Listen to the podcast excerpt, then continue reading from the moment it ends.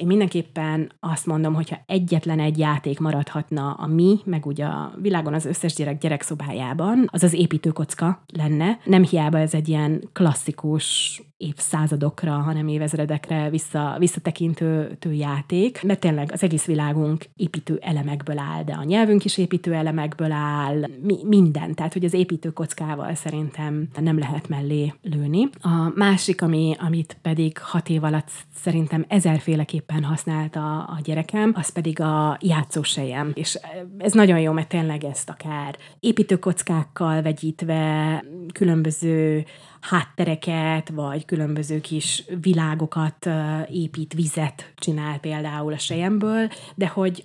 a másik oldalon meg nagyon szuper különböző fantáziajátékokhoz, nagy mozgáshoz, táncolni, színészkedni. Tényleg a sejem szerintem sál tehát, hogyha valakinek nincs otthon sejme, akkor, akkor szerintem vegyétek elő a régi sálakat a szekrényből, és tényleg fantasztikus, hogy a gyerekek mennyire kreatívan tudják használni. És a harmadik dolog, amit talán így megneveznék, az pedig a különböző figurák, és ezt egy kicsit így egy kalap alá veszem, de itt lehet baba, vagy akár kis emberi Lego figurák, vagy kis fa pegdolok, ezek a kis fa stilizált figurák, mert azért mégiscsak emberek vagyunk, és ennek az emberi létnek az élményeit, tapasztalatait, érzelmeit azért sokkal jobban ki tudjuk vetíteni egészen picikortól kezdve valamire, ami, ami hasonlít ránk. Tehát, hogy szerintem ez a három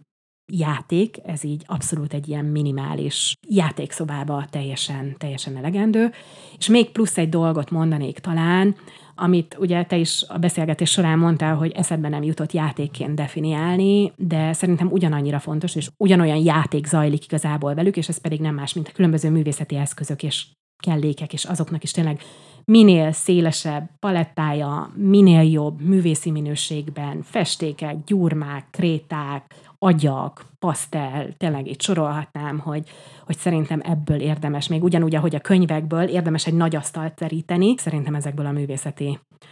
eszközökből szintén egy, egy nagyobb asztalt teríteni a gyerekeknek.